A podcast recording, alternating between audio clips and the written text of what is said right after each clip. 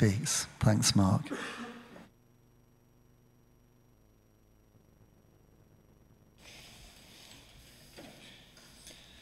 This morning's reading is Psalm 91. Whoever dwells in the shelter of the Most High will rest in the shadow of the Almighty. I will say of the Lord, He is my refuge and my fortress, my God in whom I trust. Surely He will save you from the fowler's snare and from the deadly pestilence. He will cover you with His feathers and under his wings you will find refuge. His faithfulness will be your shield and rampart. You will not fear the terror of night, nor the arrow that flies by day, nor the pestilence that stalks in the darkness, nor the plague that destroys at midday. A thousand may fall at your side, ten thousand at your right hand, but it will not come near you. You will only observe with your eyes and see the punishment of the wicked. If you say, The Lord is my refuge, and you make the Most High your dwelling, no harm will overtake you. No disaster will come near your tent. For he will command his angels concerning you to guard you in all your ways. They will lift you up in their hands so that you will not strike your foot against a stone. You will tread on the lion and the cobra. You will trample the great lion and the serpent. Because he loves me, says the Lord, I will rescue him. I will protect him, for he acknowledges my name. He will call on me, and I will answer him. I will be with him in trouble. I will deliver him and honor him. With long life, I will satisfy him and show him my salvation. This is the word of the Lord.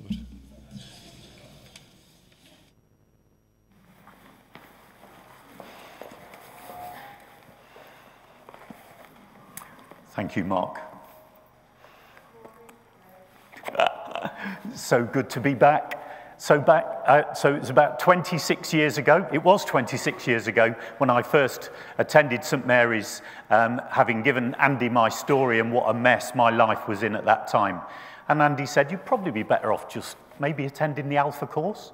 So I did that, not knowing what that meant, not knowing that you get a free meal with it every time as well. And so I sat over on that, in that side of the church there, did the Alpha course, and gave my life uh, to the Lord at that time. What an incredible time uh, uh of life that was for me. And I then met Sarah. She was never going to date uh, a non Christian, so she had her eye on me, hoping I'd got a a pass mark on the Alpha course, as it were.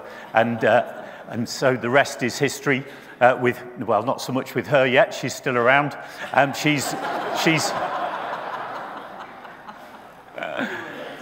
is this, this has been recorded, oh dear. Uh, so she's uh, uh, ordained at the same time as me some seven years ago and runs a church up in uh, Chandler's Ford and will be joining me for lunch down here in a bit. Um, so we got married 25 years ago in Jersey and then had a celebration uh, here some um, a few weeks afterwards. And I got new shoes for it. And I've got the same new shoes on today. So they're, they're lasting as long as, uh, as long as Sarah and I are. So that's going well. What a blessing this place is. And as soon as uh, I was able, or as soon as Andy could convince me, I got involved with the youth group here and stayed, uh, Sarah and I stayed having a heart for the youth when we then moved to Jersey soon after. Uh, 23 years ago, we moved to Jersey because Sarah's from Jersey originally. And we got involved in running the youth group, and eventually the youth group ran us and uh, we needed to uh, find more time for what we were being called to uh, before the Lord. And who knew that sat there 25 years ago that I'd end up with one of these? And what an incredible journey it's been for me. Thank you for this place, for Andy and Fee. It's never just Andy, it's always Andy and Fee, isn't it? And um, so it must have been eight and a half years ago, we sat in Andy and Fee's garden and Andy said something like, So, how's your call for ordination going? I hadn't got a clue what that meant, but I do know that it made me cry. And um, so pursued that. And uh, indeed, I was going to say Andy was right, but I think it's God that was right uh, through Andy at that time.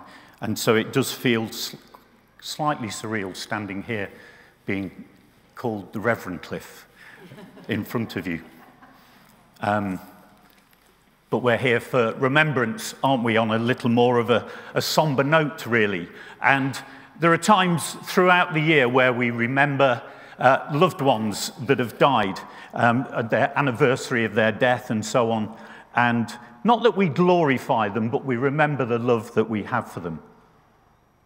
We do the same today, don't we? But we don't glorify war.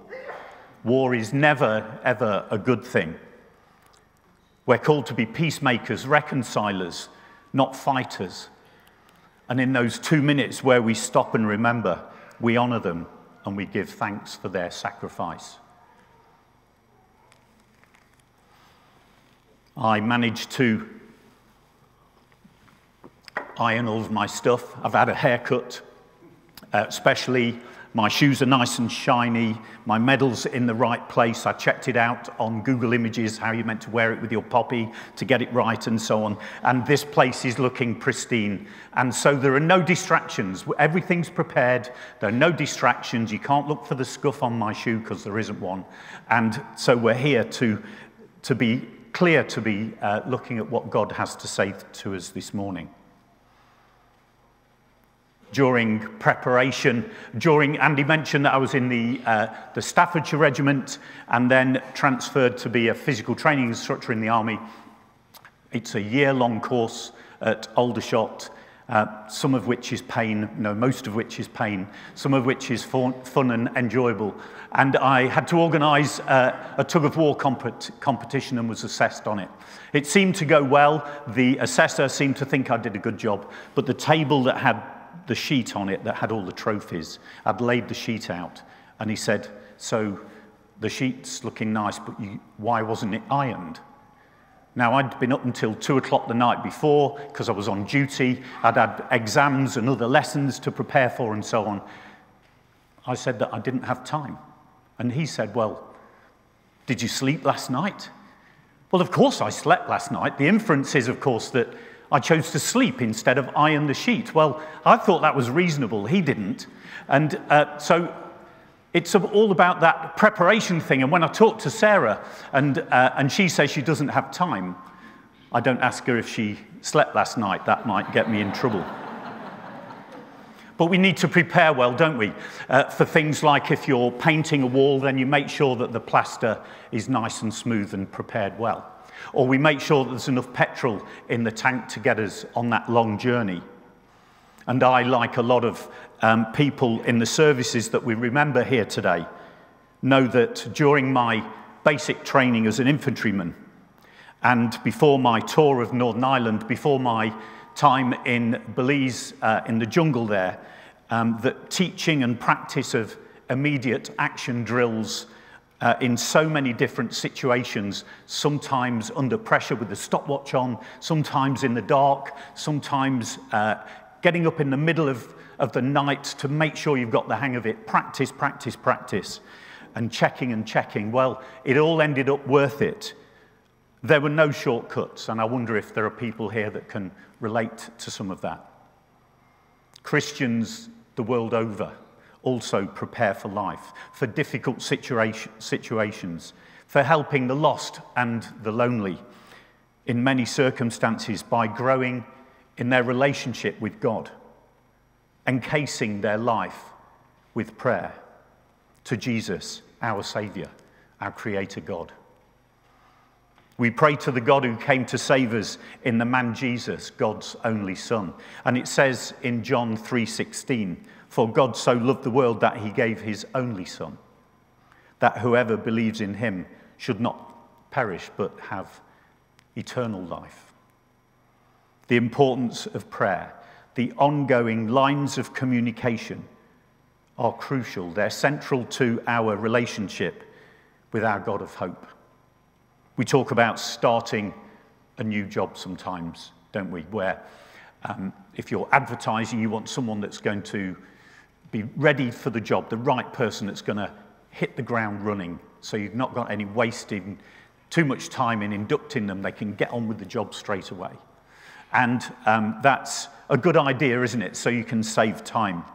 Um, as Christians, however, we're encouraged to hit the ground kneeling, as the title of this book by Stephen Cottrell uh, refers to. It's called Hit the Ground Kneeling. Stephen Cottrell's now the uh, Archbishop of York, and he talks about um, leadership um, principles and so on, and put, looks at them through a, a Christian lens.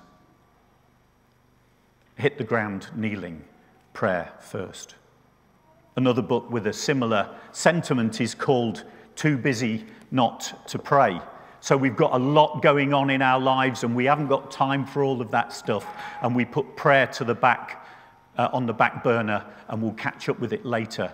Well, the book infers that and suggests that we put prayer in front of all of that. And indeed, the busier we are, the more prayer we need to consider and to be prayerful in all that we do. And we're to develop a prayerful, considered approach to all of our life. In all of that, it might help that we had perhaps a bit more of God's perspective on it all. In the book 2 Kings in the Bible, where um, a man by the name of Elisha is surrounded by physical enemies and is feeling under pressure that he's likely to die at this point, turns to God in prayer and God gives him a vision for what that answer to prayer looks like. And the hillside around him are covered with armies of God, outnumbering the physical enemy. Life at times like that can be quite immediate and physical. And yet, in part, we don't wrestle against flesh and blood, do we?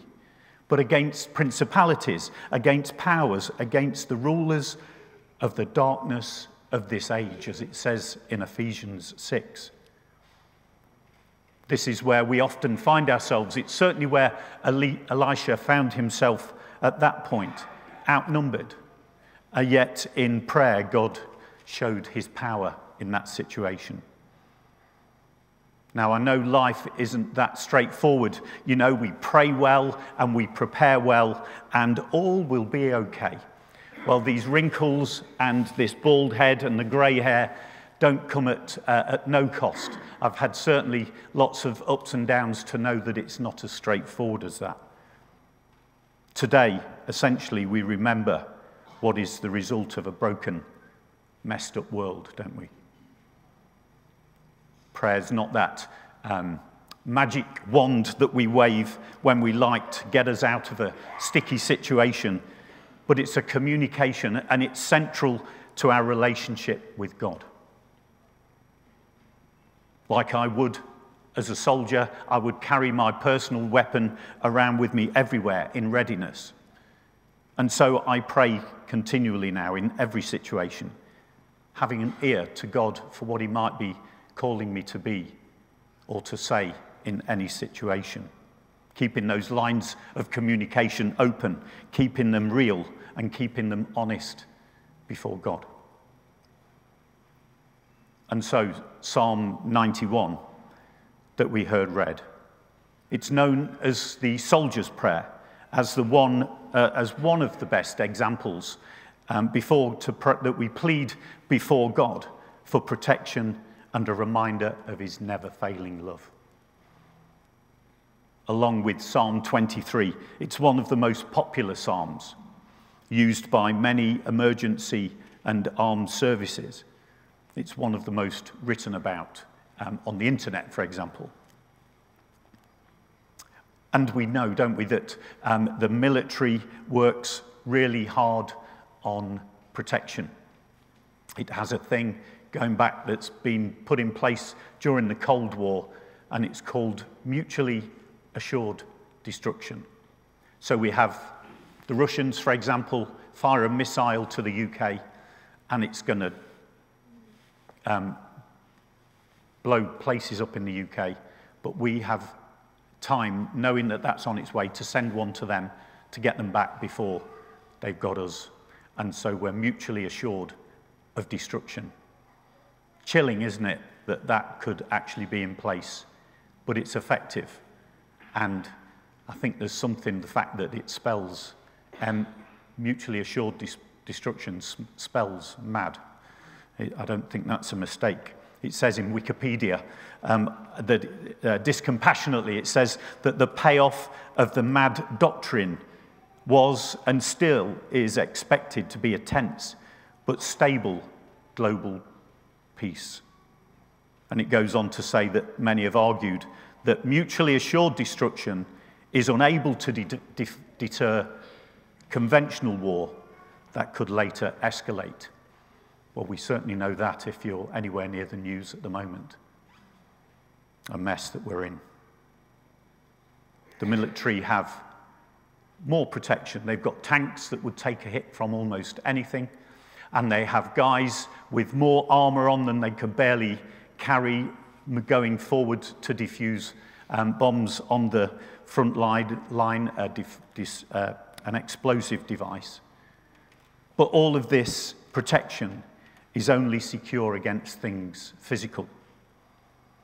This prayer takes protection, protection beyond that and this life. Some of those whom we remember today that identified that this was the soldier's prayer. They're the ones that maybe who identified that any amount of physical protection just falls short of any of God's promises, his promises in the Bible. The psalm says early on, excuse me, the psalm says early on, those who live in the shelter of the Most High will find rest in the shadow of the Almighty. It says a little bit further on, for he will rescue you from every trap and protect you. Then he will shield you with his wings, he will shelter you under his wings. His faithful promises are your armor and protection. There's a number of terms there that are the promises that God gives us for his security. To dwell or to live in that secret place with him, in his shadow, in his protection, the refuge and his fortress. Sounds to me like that's a great prayer in times of battle where we're able to hang on to these truths. Amazing strength and comfort can be taken from all of this. Like I say, he doesn't promise us a world free from danger, but he does promise his presence whenever we face danger. God wants the best for us he calls us on in our hope filled journey with Him, a relationship with each one of us as we shelter in Him and He protects us. It's a prayer when we can call on these truths in times of extreme danger. It isn't a lifesaver where bullets are going to bounce off because we prayed or because we're Christian or something. Stuff still goes wrong. Disasters, people dying far too young cannot be just shrugged off because we prayed. But a reassurance that God is on the case. And in this broken, mixed up, warring world, He has us under His wings of protection. That's to say for this world and beyond with Him. He becomes our rock to cling to in the storms of life, the comfort in times of loss, a direction and compass bearing when the rudder of life breaks. A good message for us all today, perhaps, as we encounter stresses and fears of all kinds, to know these promises.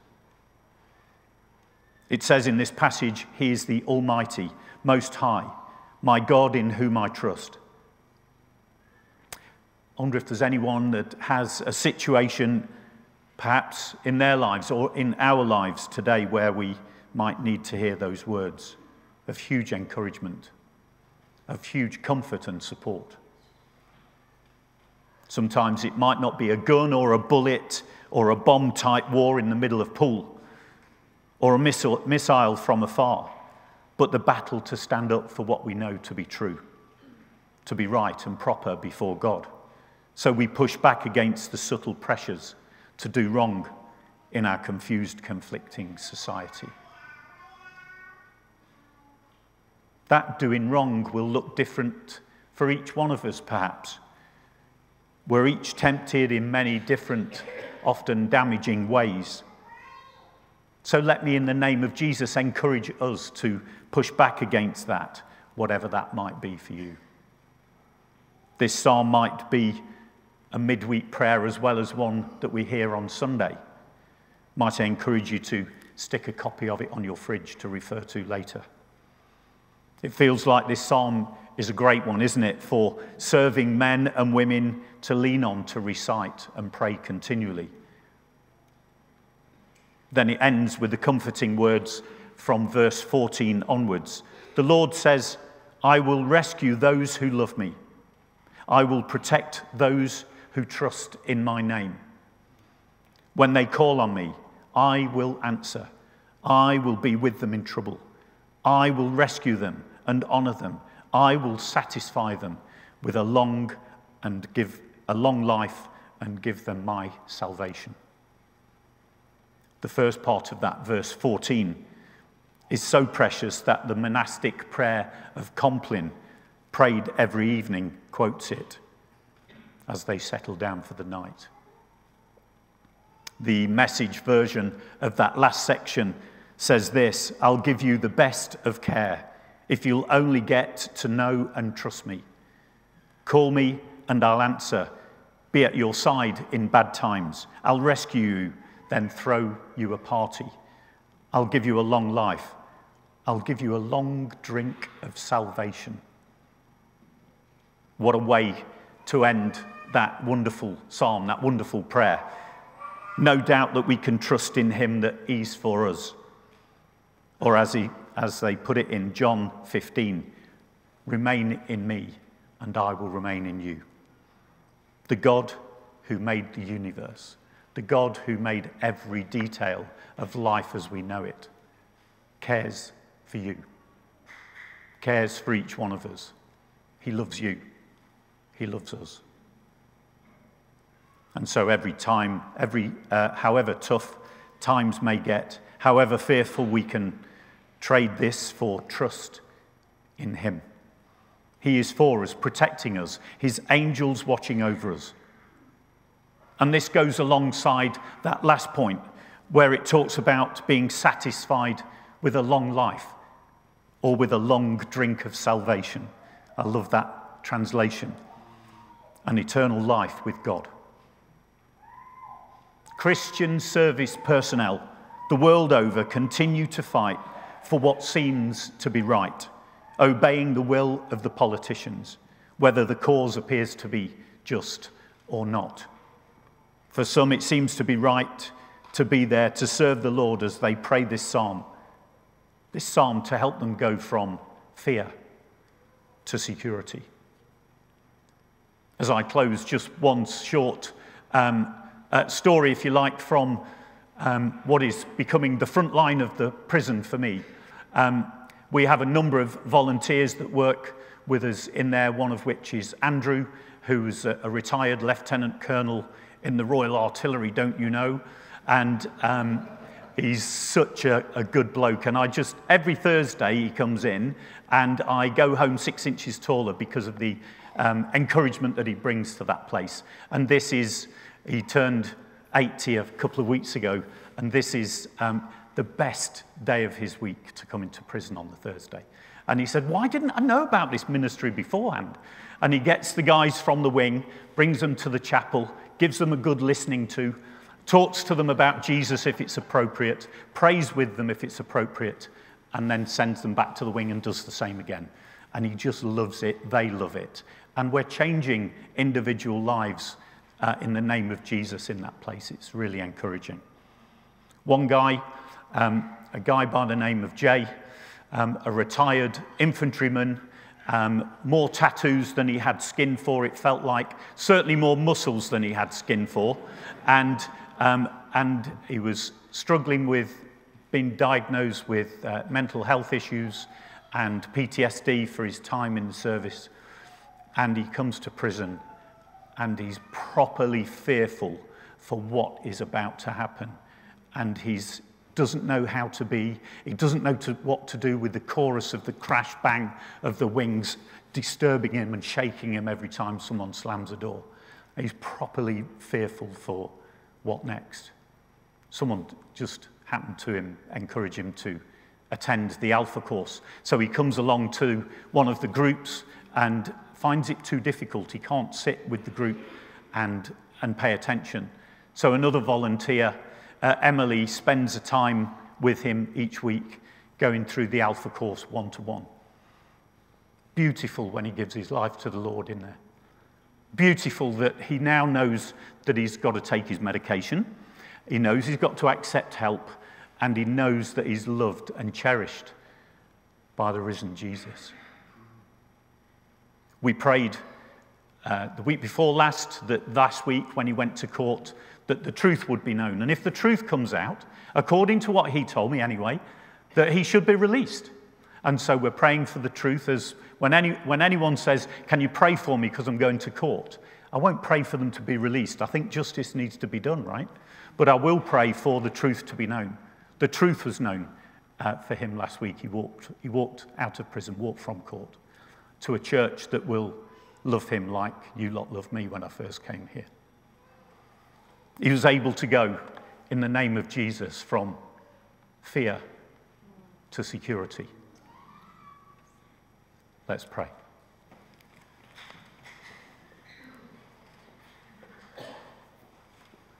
Dear Lord, we are indeed thankful for and remember those that gave their today so that we can have our tomorrow. We're thankful for those that serve today so that we may live in relative safety. Thank you for our service personnel doing such a heroic thing for King and country. Comfort those in times of loss, stress, danger, and trouble. Thank you, Lord, for your promises. Thank you for your protection. Help us now to walk in this knowledge. Thank you, Lord. What an amazing God you are. Amen. Let's stand for our final song.